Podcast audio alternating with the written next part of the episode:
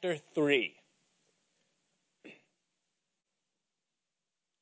And if you need a Bible, just lift up your hand, and the ushers are ready to pass one out to you.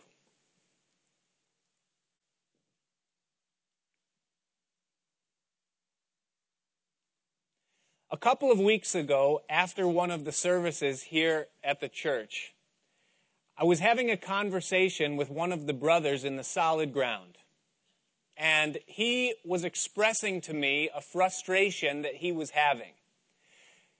He mentioned that he had been attending more and more of the Bible studies here at the church and that he was being blessed by them. But that there was something that was happening wherein each time he left a Bible study, he felt like he had another to-do list. And that he was starting to feel a little bit overwhelmed because of all the little to-do lists that he found himself uh, feeling the pressure of having to measure up to. And what I sought to communicate to him during the course of our conversation is that this Christian thing, the, the, the reason why we study the Bible and the purpose of our gatherings, is not because of a to-do list that we're receiving from the Lord, but it's because of a to-done list that's been provided by the Lord.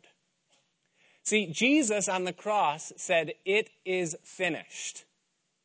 He didn't say, well, now the real work can begin. Or now I've provided an alternate path that has an alternate list of things that provides a new way that's contrasted with the old. No, he said, it is finished. Now, of the thousands of things that Jesus was accomplishing upon the cross, one of the most significant and impacting was that he changed the meeting place of God and man. He changed the place where God and man meet together. Prior to the cross, the place where God and man met together was Mount Sinai. You know, that place where God led Moses and took him up on the hill and gave to him the law. And Mount Sinai is the place where the largest to do list and to don't list was ever created and the relationship that man could have with God on Mount Sinai was based upon how well man could adhere to the to-dos and to-don'ts that were there provided upon that list. But here's what that produced. It produced an external effort that man put forth to try to conform to the standard that God had set. And it didn't work because the standard that God had set was contrary to the nature that was within man. And so although man understood what the list required and expressed a willingness to adhere to those things, he didn't possess the ability because it was contrary to his nature. Now, Jesus goes to the cross. And at the moment he says, it is finished, and gives up the ghost, he successfully revolutionizes the relationship process. He does two things. First of all, he single-handedly, in that one moment, completely removed and wasted the complete to-do list. He took it out of the way. That's what Paul said to the Colossians back in chapter 2, verse 14. He said, oh dear, I'm not on the right page. he said, I'm still not on the right page. Here we go. He says, blotting out the handwriting of ordinances that was against us, which was contrary to us. So this law that was given, this list of to-dos and to-don'ts that God gave to Moses for the people, it was a lengthy list and it was contrary to us. Our nature was in contrast to the requirements that were on it. But it says that he blotted it out and it says that he took it out of the way, nailing it to his cross.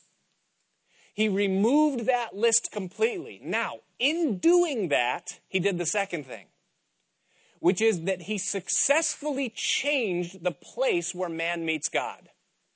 He used to meet God on Mount Sinai under the law, under those to do's and to don'ts as the basis for fellowship with God. But once Jesus fulfilled that list and removed it and took it out of the way, now the meeting place of God and man goes from Sinai to the soul of those that would put their faith and trust in Jesus Christ. That's what Paul said to the Colossians in chapter 1, verse 27.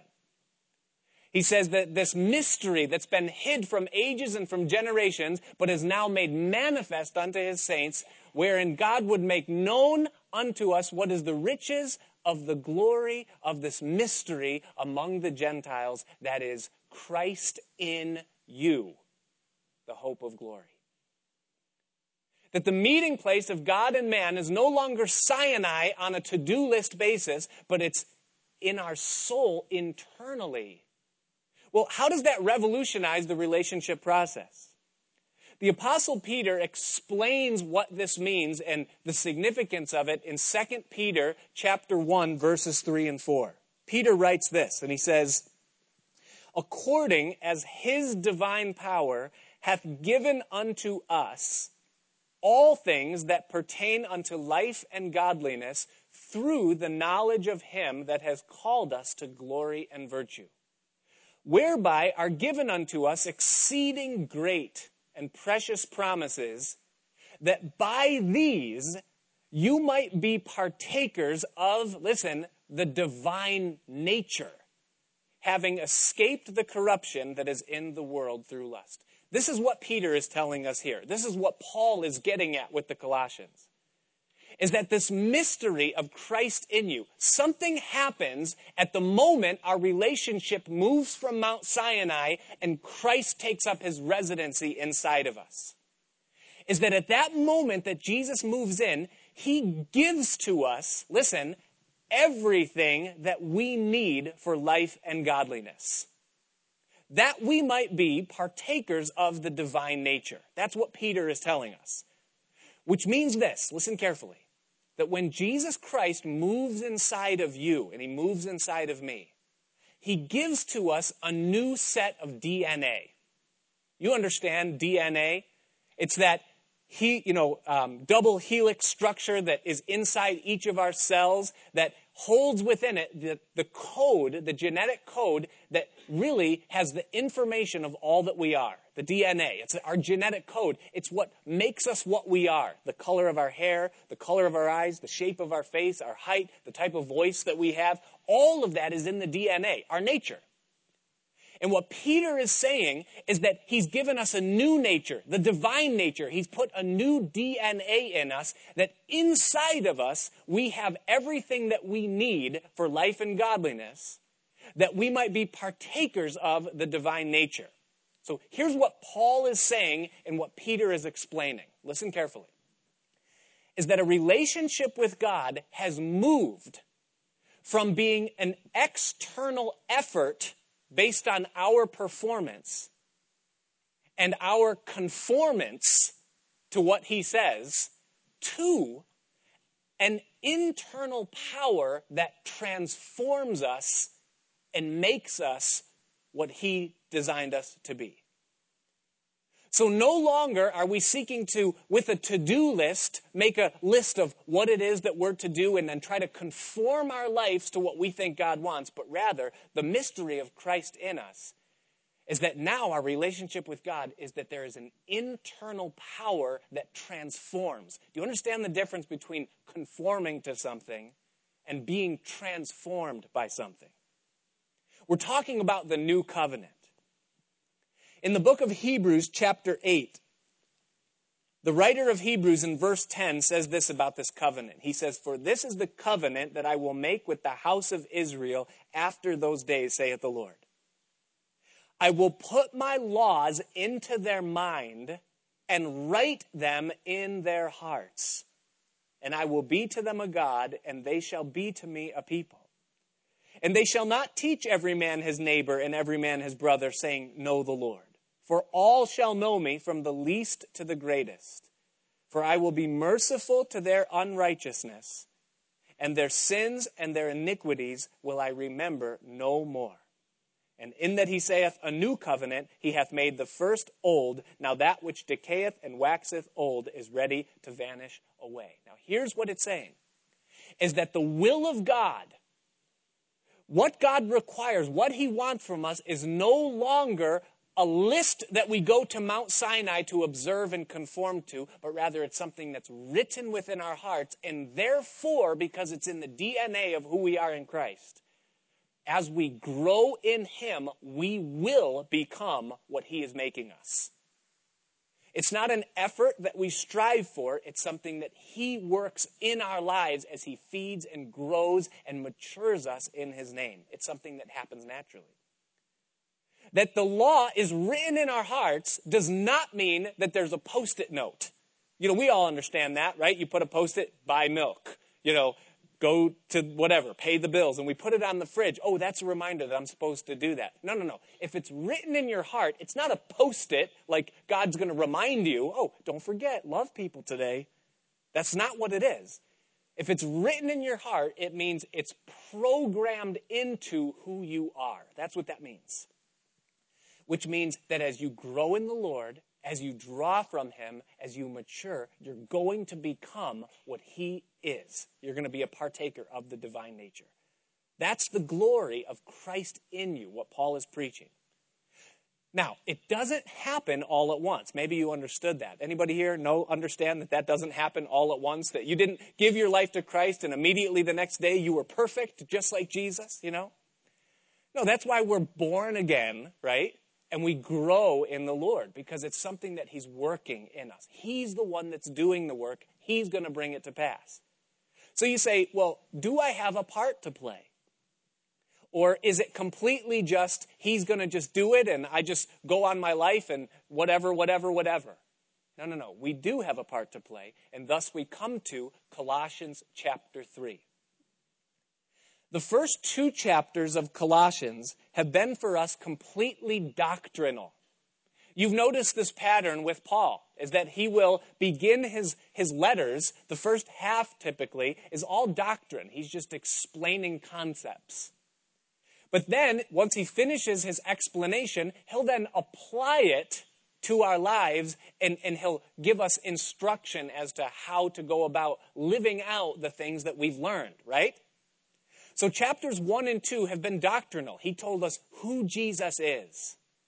And then he told us that Jesus now lives in you if you've put your faith in him. He's in you. He's not external anymore. He's in you. He's Christ in you. This glorious mystery. And then in chapter 2, he warned us about the cheap counterfeits, legalism, which is external mysticism, which is an appearance of being holy and having an aura of spiritual mysticism about you, but it isn't authentic, it isn't real. And Gnosticism, wisdom, higher knowledge, being one that's ascended in a sense, or an ascetic. See, and so he's warned us about those substitutes, the things that are just another repackaging of Sinai, to do lists, outward things, and he's telling us maintain hold on to the substance that is Jesus Christ in you, the hope of glory. That's what's going to make a difference in your life. Now, as we come into chapter 3, Paul is going to talk to us about four areas of our life where the choices that we make are either going to cultivate and build up this relationship that we have with Him in this work, this maturation that He's producing in us, or our choices can also corrupt what the Lord is seeking to bring forth in our life. We do have a part to play. That's why it's a relationship. No relationship is one sided. And so, Paul is giving to us, now that he's told us Christ is in you, you have this glorious treasure of having God incarnate living inside of you, closer than if he was the co pilot of your car, you know, like the bumper sticker says. He's in you. So, how do we then respond? And he talks about four areas of our life. First of all, he talks about our affections. Then he talks about our attire. How you dress matters, we're going to discover. Then he talks about our direction the direction for our lives, and then finally, he talks about our relationships. And so, chapter 3, if you would look with me at verse 1, he begins talking to us about our affections. He says, If ye then be risen with Christ, seek those things which are above, where Christ sitteth on the right hand of God. Set your affection on things above, not on things on the earth. For you are dead, and your life is hid with Christ in God. And when Christ, who is our life, shall appear, then shall ye also appear with him in glory. He says, If ye then be risen with Christ. And he's speaking to those that had Jesus Christ living inside of him. He's referring to chapter 2, verse 12, where he said that we are buried with him in baptism, wherein we are also risen with him through the faith of the operation of God, who raised Christ from the dead. That we're risen with him, and he's speaking concerning this concept of having Christ in us. If you have Christ in you, is what Paul's saying there, then we are to seek those things which are above, where Christ is seated at the right hand of God he tells us to set our affections on things above. The word affection means to direct one's mind toward, to seek and to strive for, or to interest one's self in. So our mind is to be directed, our striving and seeking is to be after, and our interest is to be in things that are above, not on things that are upon the earth. And then he tells us why. He says, For you are dead, and your life is hidden with Christ in God. And when Christ, who is our life, shall appear, then shall ye also appear with him in glory. One of my favorite things to do as a child was to stay home from school if I could get my mom to let me, or if I could deceive her into thinking I was sick and then to get a full block of Velveeta cheese and a box of Ritz crackers and watch Bob Barker and The Price is Right. Back in the glory days, you know, when Bob Barker used to host The Price is Right. And I just have the best memories of just sitting there watching The Price is Right, people spinning the big wheel. And, and it would always come down to the great showcase showdown at the end of the program. And here you would see these two people competing for this mega prize, you know, and, and, and, the thing that made it intense and worth watching is that there was always two choices. Anybody here never seen The Price is Right? You have no idea what I'm talking about? Oh, this is good. 100% knowledge here. This is great. Okay, everybody knows The Price is Right. They show you the first showcase and it's like a trip to Jamaica, you know, and everybody cheers, and, and a new jet ski to go with your trip to Jamaica, and a new bathing suit, and you know, and, and it's all these wonderful things. And then here's the intense part is that the person who is ahead can choose whether or not they want to bid on that showcase or pass for number two, making a gamble whether or not number two is going to be better than number one. So if they pass, then they lock in. They're choosing what's behind door number two before they know what it is. They already know what's behind door number one.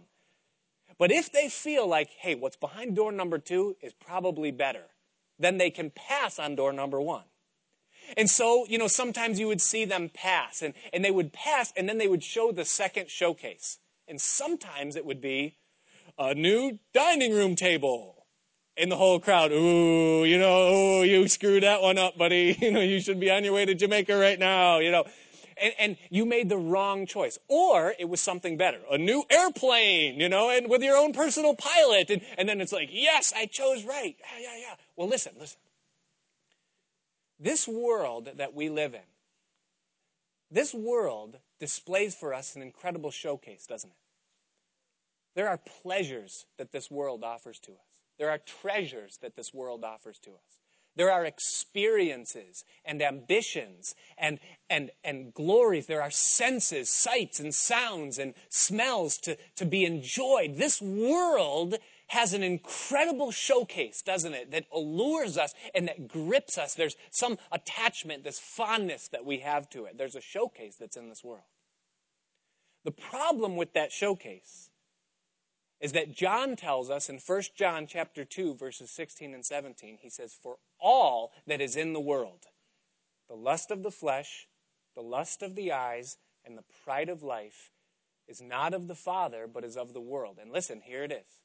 And the world is passing away with its affections and its lusts but he that doeth the will of God abideth forever the problem with this world and the showcase that it gives to us is that it doesn't last. That no matter how good it might be, or no matter what you might experience or what you might boast of, it's temporal and it doesn't last, and ultimately it will be destroyed. Now, the dilemma of the believer and the non believer is that there is also a showcase in the world to come. There are experiences that are unspeakable beyond words. There are senses and things to be experienced that no man has ever even conceptualized in the depths of his mind or in the genius of his thinking.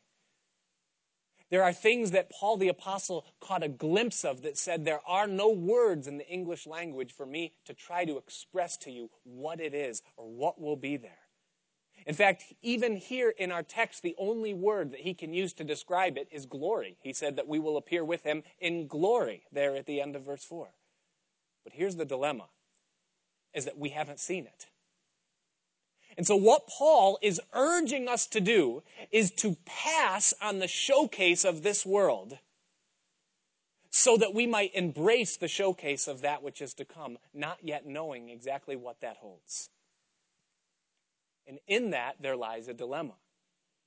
You say, well, how do you do that? How do you separate yourself from the affections of this life to embrace the affections towards something that you don't even quite really know what it is, though maybe we've tasted a little bit of it in the presence of the Lord, you know? How do we do that? Well, the answer comes in our second point, which is our attire, what Paul goes on to talk about. Look with me there at verse 5. How do we separate ourselves from the affections of this life? He says, verse 5 Mortify therefore your members which are upon the earth fornication, uncleanness, inordinate affection, evil concupiscence, and covetousness, which is idolatry. For which things' sake the wrath of God cometh on the children of disobedience in the which you also walked sometime when you lived in them. But now you also put off all these anger, wrath, malice, blasphemy, filthy communication out of your mouth. Lie not one to another, seeing that you have put off the old man with his deeds, and have put on the new man, which is renewed in knowledge after the image of him that created him. Paul uses this concept of getting dressed. That's something that we're all familiar with. Anybody here not know what it's like to get dressed? We're doing good, two for two tonight. You know, 100% understanding on this one. Paul takes this concept that all of us would understand choosing clothes, standing in front of the mirror and saying, ah, I don't like the way that looks. And, you know, this is my Wednesday night. You know, this is what I do. I, I dress real good, jeans and a t shirt. But when I have to look half decent, it's very difficult, you know, for me. And, and so I know this concept of putting off and putting on, choosing clothes, the proper attire for the occasion. And Paul is using that example or that illustration to talk to us not about the clothes that we wear literally, but rather the behavior that we put on or the nature that we wear when we are living in this world. And in so doing, he answers the question of how do we put off affections to the things of this life. And here's what he tells us to do. Look back at verse 5. He says, Mortify, therefore, your members which are upon the earth. The word mortify means to kill, to crucify, to deaden, or remove. And the word members means your body parts. And so basically, what Paul is telling us to do is to mortify the parts of your body or the parts of your life that are attached to the things of this world. Or, to put it another way, mortify the internal desires that attach themselves to earthly affections. mortify the internal desires that attach themselves to earthly affections. Now, an action, which is what Paul basically gives a list of, doesn't he, there, when he begins with fornication and moves all the way down to lying there at the end of verse 9? He gives us a list of actions. And an action is nothing more, listen carefully, than a desire that comes in contact with an opportunity. When desire comes in contact with opportunity, most times an action is what takes place. Now, if I have a desire for a double Dutch chocolate fudge cookie, and I walk into the solid ground after a service, and Bill is there, and he says, Hey, Nick, I got something for you. And he shoves across the counter a double Dutch chocolate fudge cookie. And I have a desire for one of those. Well, desire has just been met with opportunity, and now there's going to be an action. Because I'm going to take that cookie, capitalize on this opportunity, and I'm going to satiate or satisfy my desire through the action of indulgence. And what Paul is urging us to do, that we not be swept away in the affections of this world, is that we mortify the desires that will be capitalized upon by opportunities that present themselves constantly. This world is not short for opportunities, is it? There are opportunities to turn away from the Lord, to do things that are going to destroy ourselves spiritually, morally, practically, our family. There are opportunities that we have to corrupt the power of Christ in us constantly. And Paul is saying that the believer's defense against it is to mortify the desires that attach themselves to these affections and would cause us to go down those roads. And then he gives us a list of the actions that typically take place when those desires are for carnal or sinful things. He says fornication. Fornication is sex or sexual contact outside of the boundaries of covenantal marriage. You talk to some people that say, well, we don't do that, but we do everything else. That's fornication. It's sexual contact outside of the covenant of marriage. And the Bible defines that as wrong. It's to be done under the covering of the covenant that you make before God and family and friend witnesses. God invented sex, He knows how it works. He knows that it's pleasant. He made it. He made everything about it. Sometimes you say that word in church and people are almost like, oh, would you separate the two things, please? They don't. No, no, no. God made it. And He knows how it works. And He says, you put the fire in the fireplace, not on the kitchen counter. In the fireplace, in its proper place, it's, it's, it's good. But if you build a fire in the kitchen, you're going to have a disaster on your hands. Put it in the right place. Marriage is the place. Do you understand? He moves on. Fornication, he then says uncleanness. Now, uncleanness is also sexual in context. And it speaks of anything that you might justify that doesn't come under the heading or the topic of fornication. Uncleanness, that which defiles or makes unclean. It speaks of the realm of fantasy, that which you could say, well, we didn't actually even touch each other, you know but it, it's covered. That's what he's saying. Then he says inordinate affection. Inordinate means not ordained. The word, you see the word ordinate there, it means ordained, and inordinate affection. So that means any affection or an affection for anything that is not ordained of God. And then he says evil concupiscence. Now, you know what that means, so we'll just move right on. No, no, no. Evil concupiscence is just King James lingo that means a desire for that which is forbidden. To desire anything that is forbidden is evil concupiscence. And then uh, he, he lists there uh, also um, covetousness, he says, which is idolatry. Covetousness, which is idolatry. Now, covetousness is a completely different arena. You know, there's some people that they have absolutely no struggle or relatively very little struggle in the arena of sexual or passionate type of, of, of, of, sins. But yet, when, when it comes to greed, and it comes to the accumulation of things, and it comes to wanting more, and never being satisfied with what they have. To them, they're in an area where, where they have allowed earthly affections to match the desires that are in their old nature, and it brings forth bad fruit. And it corrupts the relationship that God wants to have and the fruit that He wants to bring forth in their life.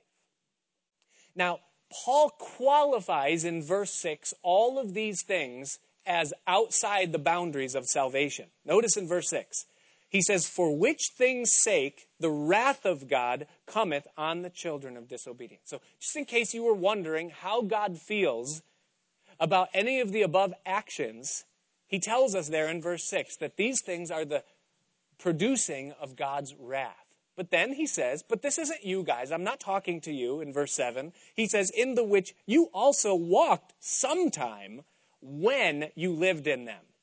You ever hear a preacher do that? He'll be talking to a congregation about something, and then he'll say, Not you guys.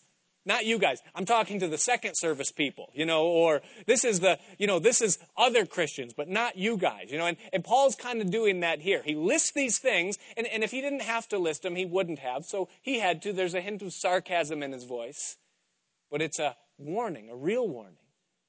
And then he says, You walked in these things sometime when you lived in them.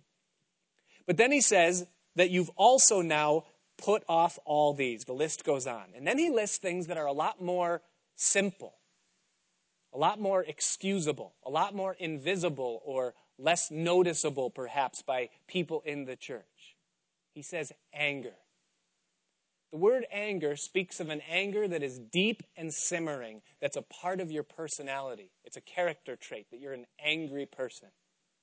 And there are some people that are angry. You know, it, it's almost a source of energy for them that they feed on anger. They, they allow it to fester and they feed off of it. And it's a very powerful and a very dangerous thing. And Paul says, put it off, just like you would take off a, a ripped shirt or a tattered article of clothing. Get rid of it. And then he says wrath. The wrath is, that's the, the, you know, the quick burst. You know what I'm talking about. In fact, you know, just, just the other night, you know, we, we, my kids, um, they accumulate things. I don't know where things come from. I think things are in the closets reproducing and making new things because when you have kids, the things, you open a door and things just fall out. And, and there is probably about 50 drumsticks in my house. Nobody really plays the drums. Rocky's learning a little bit, but there's 50. Anyways, long story short, my mother passed on to us this sectional sofa. It's nothing fancy. It's just like, you know, it fits in our house and it was free, so we have it. And if you know anything about sectional sofa, you know, the, the seams in between the cushions go all the way down to the floor, right? They don't stop at the bottom of the cushion. Well, one of my kids, Rocky, took some drumsticks and he put them in the you know the seat. He, he, he had no ill intention. It's just this is the things kids do when they have to clean up or put things away. So he put some drumsticks in between the seat pointing upward in between you know. And daddy was going to have a snack right after the kids went to bed maybe watch the final inning of the Yankee game. And so daddy, tired from the day, puts his stuff on the table and plops down on the couch. Not sits, but just falls back into the seat directly onto the drumsticks. That's what Paul is talking about when he says wrath. Usually, when there's wrath, something gets broken, right? And, and, and, and it was good. God gave me victory because I grabbed the drumsticks and Georgia heard me from wherever she was and, ah, you know, and, and I grabbed the drumsticks and, and, you know, you just get this burst of adrenaline. I took the drumsticks and I put them in my knee and I could have, I could have broke them six times, you know, but I didn't. I just, I stopped. Probably because my wife was looking at me like, what's he going to do? You know, what's going to happen now? You know, and I just, and you know, and, and, and it went away. That's what Paul's talking about here when he says wrath, you know. That burst of, and you know what it's like when someone cuts you off in traffic or, you know, when, when someone does something intentionally to like get under your skin and you just feel that instant anger just want to come out of you, you know. Paul says, don't give yourself to wrath, you know. And then he goes on there and he says also malice. Malice is ill intention. It's the opposite, the exact opposite of kindness. It's to have ill desires towards someone or to produce an ill outcome for someone. It's malice, it's bad. It can happen in the mind. You know, you ever have you ever done this? I, I, I'm probably the only one here that's ever done this, but have you ever had an argument with someone when they're not even there? You know, and you say what you want to say, and then, you know, you come up with a rebuttal for them, and then you trump that, and you, you know, and you just put someone in their place in your mind. They're not even there. In you don't know what I'm talking about. All right. Well, that, it's that kind of thing. It's just malice, you know, ill intention or, or ill will towards someone. He says, put it off. Then he says, blasphemy. And that's to use the Lord's name lightly in this context. You know, to use the Lord's name and, and, and attach it to a curse word or something. And then uh, he, he builds on that with filthy communication out of your mouth. And that would be anything that you can imagine that would not come out of the mouth of Jesus Christ himself. It's filthy communication out of your mouth. And then he finishes the list in verse 9 by saying, And lie not one to another. Be people that tell the truth. I can tell you, this is such a purifying thing that if, if you just make this a part of your life, that you're always going to tell the truth, it changes so many other areas of your life. It changes your behavior because you know that, that you might have to answer for something that you're, that you're doing, and that if you always answer honestly, you're going to have to tell the truth, and that will help you make the right decision when you're about to do something. There's so many things that just telling the truth brings as far as peace is concerned in the life of a person. Just tell the truth. He says, and lie not one to another, seeing that you have put off the old man with his deeds and have put on the new man. You say, how do you put off desires that are embedded in my very nature, in my DNA? How do I put off affections for earthly things, the kind of things that Paul is talking about here in this list? Paul gives us the answer, and it's incredibly simple and very profound. Do You know how you do it? You choose to. The child of God is different than any other person in the whole world.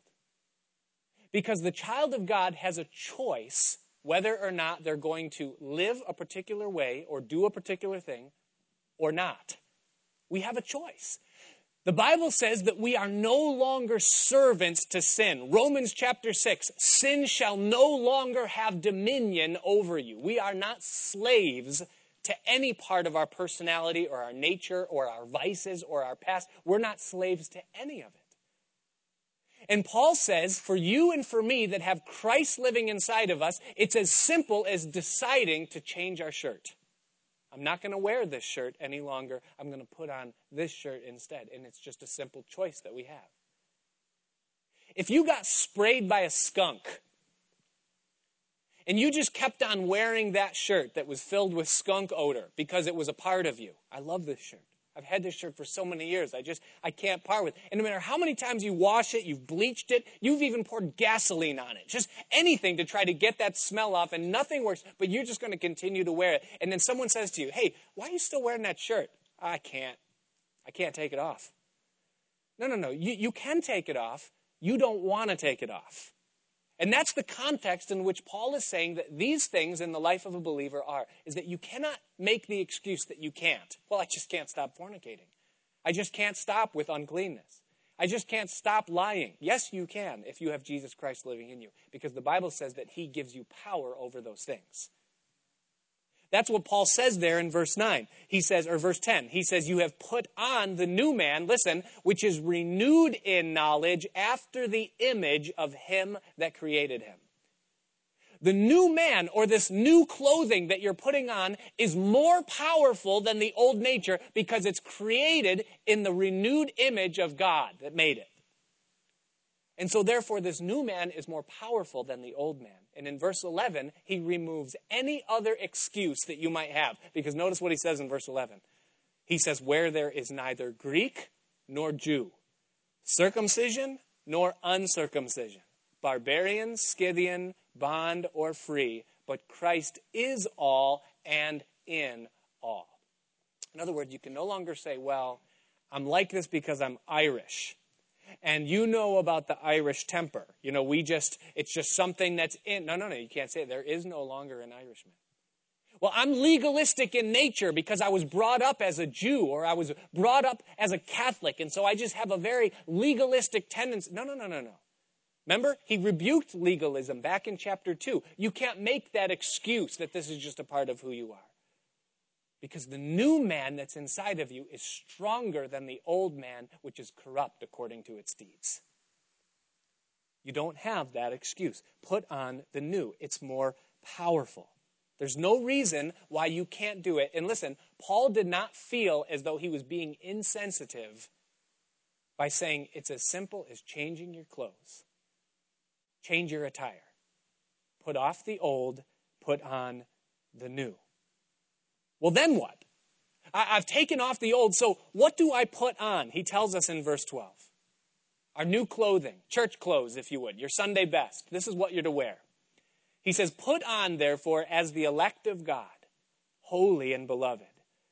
Bowels. Now, that word bowels carries a different meaning in the King's English than it does in modern society. The word bowels there in the Greek language means inward affections. Now, you've heard that word affections a few times in this Bible study already, right? There's a new set of affections that we're to have, a new set of clothing. He says, put on new affections, inward affections. He says, bowels of mercies. Mercy is just pity and compassion. Be compassionate towards people. See beyond the surface and understand what's really where it's coming from, why they are the way they are, and have some pity. Put on mercies. Then kindness. Kindness is just practical benevolence. Just be nice to people. Be kind. It's the opposite of malice, which is ill intentions and always thinking evil of people. Instead, think the best. Be kind. Then he says, and I love this one, but it tortures me humbleness of mind. Now, if he had said humbleness, that would be okay. We know what humbleness is. Humbleness is lowliness. It's considering others to be better than ourselves. It's, it's, it's having a lowly estimation of self. That's humility. But then he has to add on the second part. He says humility of mind. That means not just the way that you act towards people, but the way that you think. That means that the way that we think is that we're to consider and think of ourselves as lowly and think of others as better or greater or more mature or having better intentions than perhaps it appears. See, many of us, we know how to act humble. I think we live in the United States of humble America, where everybody knows how to act humble. Where we, oh, oh, yeah, yeah, we act very humble, but then we close the car door and we go, oh, you know, if only they really knew what was going on, like I did, like we did, you know.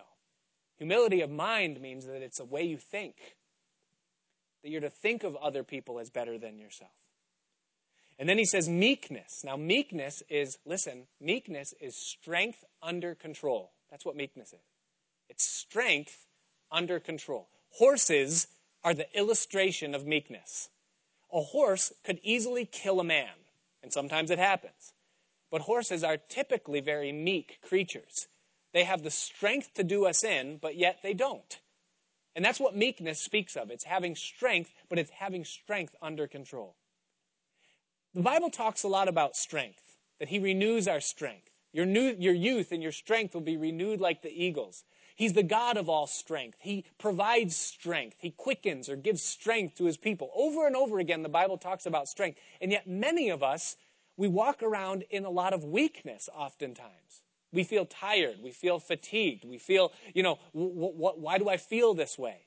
I believe oftentimes it's because of what we would do with the strength if we had it.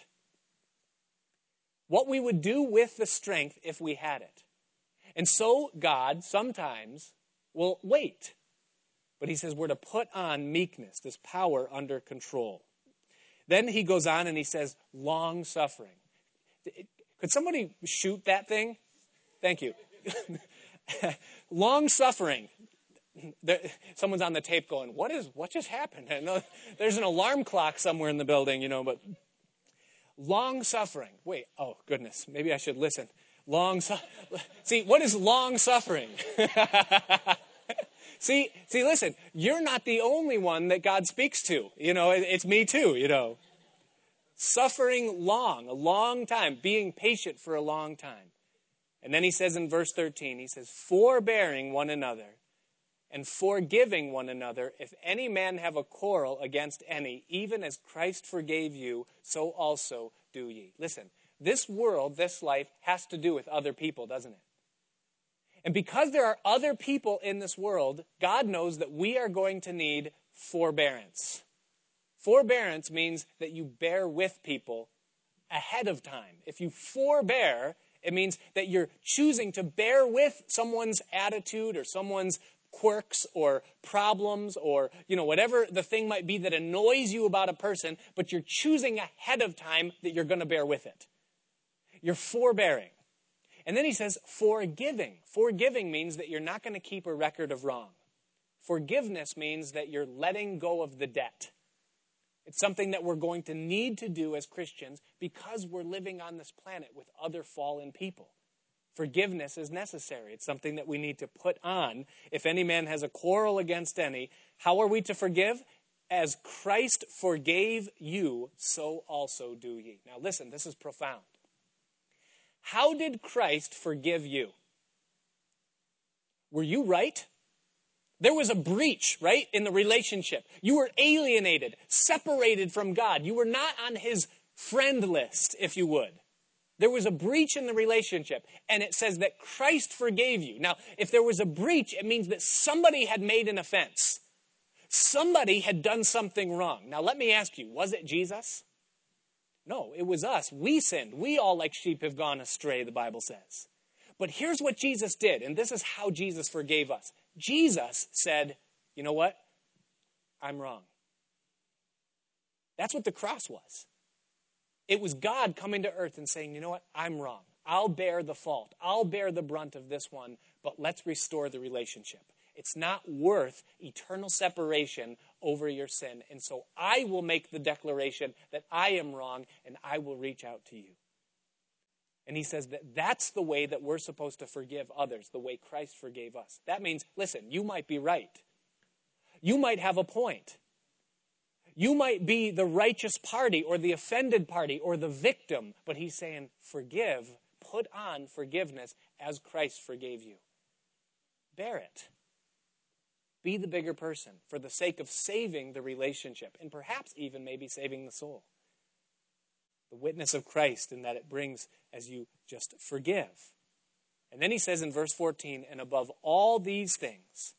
So now after you've put on your shirt and your sweatpants and you know your scarf and your hat and all the rest, now the diamond necklace or the diamond ring that caps it all, he says, above all these things, verse 14, put on charity. The word charity is love or agape.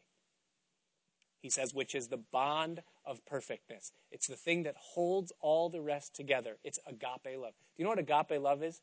It's unconditional love. That's the difference between agape love and any other definition of love that the world can throw at you.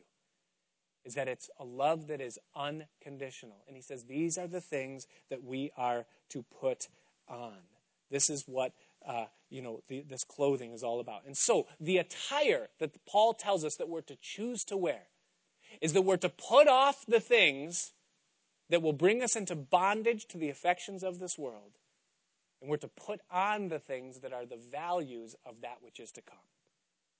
We're to be ornamented with the character and the nature of Christ, and that we do that by choice. And the result will be that we'll begin to live above the things of this world. Well, he goes on and he talks to us now about our direction. The choice that we make, the direction that we take in this life, where our choice has consequences, is in our direction. A lifetime is a long time, isn't it, to not get sideswiped by the world. I mean, if you think about it, our 70 or 80 years that we're going to spend on this planet, it's going to go by in a flash. It'll be over in a breeze. But while we're here, it's a whole lot of time to not be distracted and taken off course. So, how does a Christian navigate through the decision making process and through the circumstances that life throws at us so that we don't end up sidetracked and sideswiped by the world? What Paul gives us here in verses 15, 16, and 17 are three navigational instruments to help us discern the will of God for our lives Three things that we can put in our bag of tools that will help us to discern what is God's best for us at any given moment.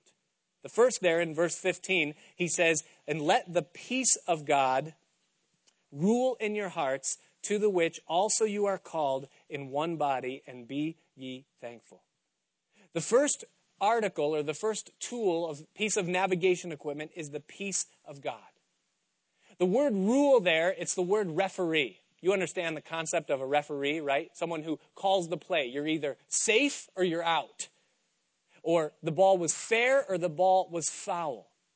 And he says that the peace of God in the life of a child of God is a great instrument for discerning the will of God. Now, Jesus said in John chapter 14, verse 27, He said, Peace I leave you, my peace I give you. Not as the world gives, give I unto you. There is a peace that comes from God. And what Paul is telling us is that that peace, part of what it does is that it provides for us a sense of navigation. It becomes for us a referee. Well, how does that work? Here's how it works is that God will sometimes take that peace that he's put inside of our hearts. And in the middle of a circumstance where we really can't decide what to do and we really feel like we're making a bad decision, He'll give us a perfect peace. You know, this seems like I'm making the wrong move. I'm making a real bad decision here, but I, I, just have this peace in my heart. There's, there's just something supernatural about it. As I'm not anxious about it, taking this job or buying that house or whatever the decision might be, I just have this incredible peace. Or sometimes we might be faced with a decision that's a no brainer. This is so obvious. I mean, look at the price. How could we pass up this deal? It's a no brainer. But yet, for some reason, God will remove his peace. And though it seems like it's a good decision, everything lines up in an earthly sense, yet internally there's something about it that's just not sitting right. Paul's saying, learn how to use the peace of God to, to, to, to adjust and make your decisions. Now, that's a good instrument, but it's not enough by itself. Because sometimes I'll talk to people that say, you know, I have a real peace about this divorce that I'm about to go through. Or I have a real peace about moving in with her or moving in with him. I just have this peace. I think it's of the Lord. No, no, no, no. The peace of God is not enough. You also need the second instrument that Paul tells us of there. He says in the next verse, verse 16, he says, Let the word of Christ dwell in you richly in all wisdom. The second tool or instrument that he gives to us is the Word of Christ properly interpreted and applied. The Word of Christ in all wisdom. Meaning, what does God's Word say? Now, the Word gets in three different ways. First of all, what we're doing right now reading the Word of God. That's how we let the Word of Christ dwell in us richly. Second of all, he says, teaching and admonishing one another. So, talking about the word with people gets the word going in your mind.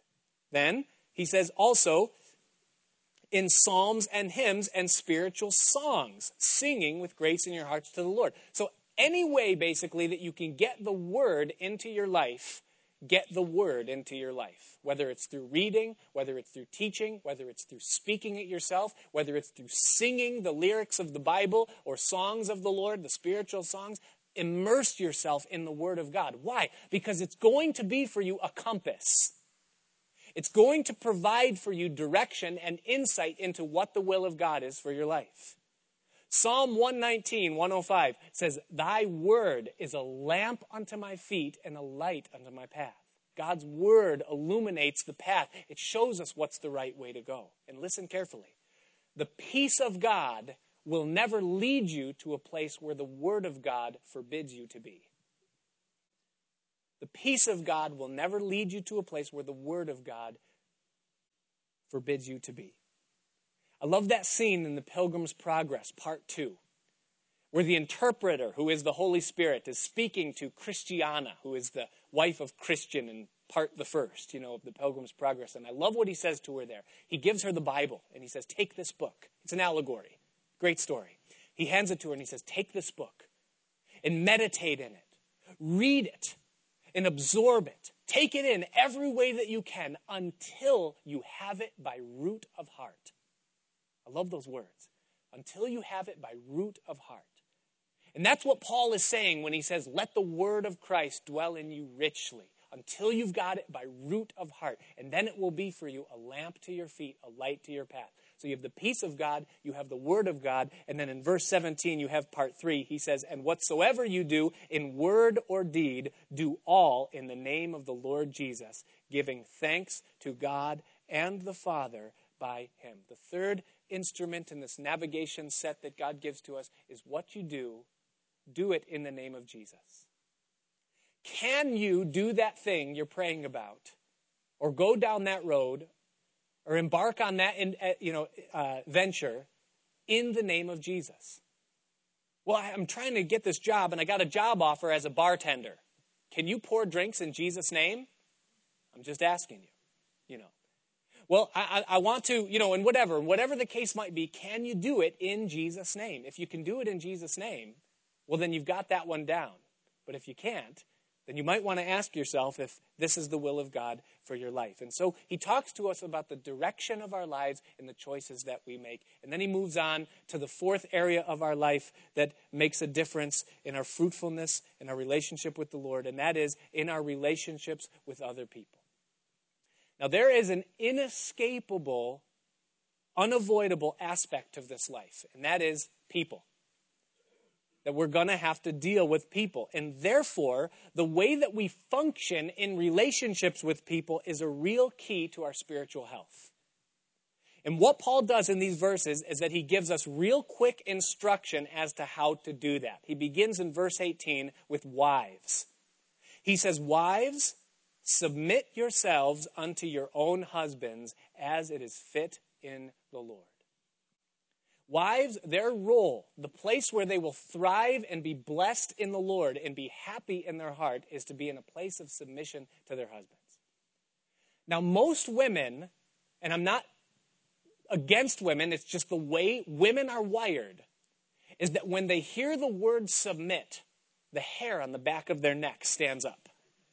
They hear that word and it just, and, and then once you put that word in the same sentence with husbands, then something else happens. You know, you start to get that wrath feeling, you know, like submit to my husband, you know, oh, Lord, what's going on? What? But, but, but, you know, here's the thing. Although oftentimes it is difficult for a woman to submit or to be in, an, uh, in, a, in a place of submission to her husband, yet it is often more common for a woman to be in submission to Christ than it is for a man.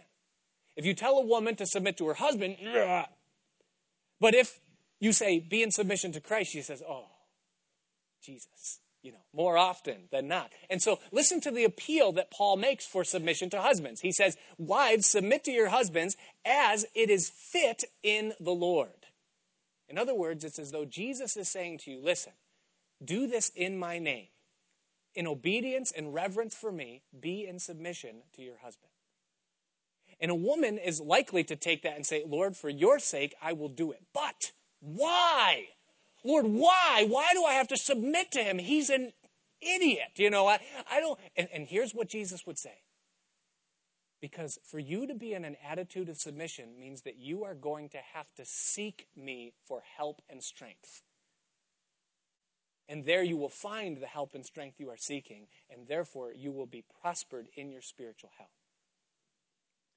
Then he says, Husbands, verse 19, love your wives and be not bitter against them. Husbands, you are to love your wives. The love there is the word agape. And again, it's unconditional love. And then he says, and do not be bitter against them. Now, the recourse that most men have to wives that are annoying to them is that they become bitter. That's what happens to men when they're, when they're on the outs with their wives. They become bitter towards their wives.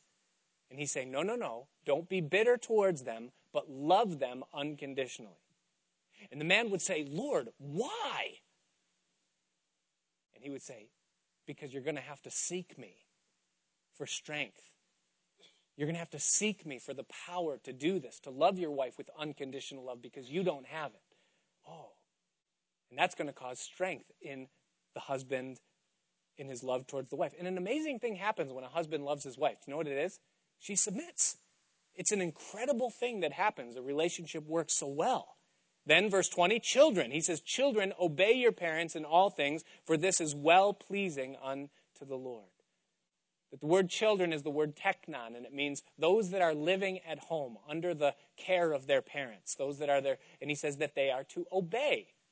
Now, a child hearing this most likely is sitting in the pew next to their parents and they hear my voice or they read Paul's words and they look over and they say, Are you serious? They're so archaic. They, they, they, they're so out of touch. I'm supposed to obey them in all things. I, I, I, can't, I can't even do that. How am I to do that? And the Lord would say, well, Listen, you're going to need to seek me because I'm the one that will give you the power and the ability to do it. And therefore, because you're close to me, because you're drawing from me, you're going to be spiritually healthy. Fathers, he says, provoke not your children to anger, lest they be discouraged. Now, the word anger is in italics, which means it's not there in the original language. It was added by the translators under assumption. But this more accurately reads Fathers, do not provoke your children unto discouragement. In other words, what he's saying is do not be the cause of discouragement in your children's lives, fathers. There are two major errors that fathers make, the two biggies. Number one is that they measure their children according to the wisdom that they have through age. They expect their kids to see the world through their eyes the way they do. And it doesn't work like that. When a child sees a helium balloon, it's like seeing gold. It's the most beautiful, majestic thing they've ever seen, the way it just soars in the breeze and has that ribbon, you know. A grown man sees cheap rubber filled with hot air and a waste of space. And so when a child loses that balloon, the response often of the adult is, ah, oh, it's just a piece of garbage. And it's discouraging to the child because they're not seeing the world that way. Listen, God watches men, our, his kids, right? And what do we do? We go gold, silver, diamonds, you know, yes, wealth, treasure, you know, and we're like, yeah. God looks at it. What does he see? Asphalt, rocks, dirt, refuse. But he doesn't say, what's wrong with you? What's the matter with you that you're looking at? That's just waste. It's garbage. It's asphalt. Get your mind on something that's right. No, no. He's patient with us. He loves us, He's careful with us. The second error that fathers make with their children is that they seek to mold them into something that God didn't intend them to be. Whether they want their children to succeed where they failed or you know, whatever else it might be that they're trying to produce in their lives, make them something that they're not. Listen, dads, our job with our kids is not to mold them, but to unfold them to help them discover what it is that God has put in them and wired them for and made them to be, and then to encourage that and invest in that and cultivate that. And the result of that is that children won't be discouraged. You say, Oh, it's so hard for me to relate to my child. God says, You're going to have to seek me. I'll give you the ability to love them with my love and to give to them the things that they need. Verse 22 Servants, obey in all things your masters according to the flesh, not with eye service as men pleasers, but in singleness of heart, fearing God. And whatsoever you do, do it heartily as to the Lord and not unto men. If you're under the yoke, if you have an employer, then your role in the relationship is to serve them as though you're serving Christ. You say, well, how do I do that? Because my boss is such a tyrant. Here's how you do it. The answer is in verse 24. He says, knowing that of the Lord you shall receive the reward of the inheritance. In other words, here's your perspective, employee. You're not doing it for an earthly paycheck, you're doing it for an eternal reward. And in that you will find the ability to obey in all things and to serve heartily as unto the Lord when your perspective is upward. But listen, you're going to have to seek Him, draw strength from Him.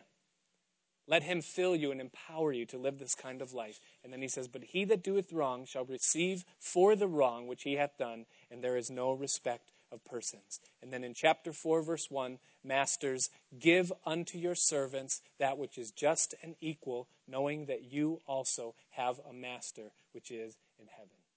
And so Paul sums up these four areas of our life where we can either cultivate or corrupt the work that God desires to produce and bring forth within our lives our affections, our attire, our direction, and the relationships that we have with one another. As we close, just a final thought, and the musicians can come. Sometimes, and I appreciate your patience. You know, I'm going to beat myself up for six days and try to avoid Bobby tomorrow. Sometimes you'll hear someone say, they're so heavenly minded that they're no earthly good. They're so heavenly minded that they're no earthly good. And usually they're being critical, it's a critical tone. What Paul is saying to us in these verses, in this text, is that until you are heavenly minded, you are no earthly good. We read of the man Abraham. He was a man who lived for heaven. Every time you read about Abraham, there was two things a tent and an altar. The tent spoke of his relationship with this world, temporary, just passing through. The altar spoke of his relationship with the next world, devoted completely and thoroughly to the Lord. He was a man who lived for heaven, and here's the secret he lived for heaven, and he got earth thrown in too. There's many people that live for earth, and they never really attain the thing that they're seeking to find and acquire. They never quite make it. And oftentimes they miss heaven in the process. The question that the Lord would ask you tonight what are you living for? What is the direction and the aim of your life? Where are your affections set? If ye then be risen with Christ, seek those things which are above, where Christ is seated at the right hand of God. Set your affections on things above, not on things on the earth, for you are dead and your life is hid with Christ in God. Amen? Let's stand. Father, we thank you tonight for your word. We ask that you would sink this seed deep within us. Not a to do list, but a to done list. And that you would help us as we seek to govern and make choices that will bring us into the fullness of your plan for our lives. And so we commit ourselves to you afresh. And we pray your will be done each one of our lives. In Jesus' name, amen.